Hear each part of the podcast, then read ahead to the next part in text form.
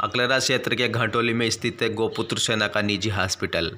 यह करते हैं पशु पक्षियों आदि का भी उपचार। प्राप्त जानकारी के अनुसार, घाटोली में स्थित गोपुत्र सेना हॉस्पिटल में घायल पशु पक्षियों आदि को लेकर यहाँ रखा जाता है और उनकी प्राथमिक उपचार कर उसका इलाज भी शुरू कर दिया जाता है। ऐसे में यहाँ के प्रभारी रहे केशव ने बताया कि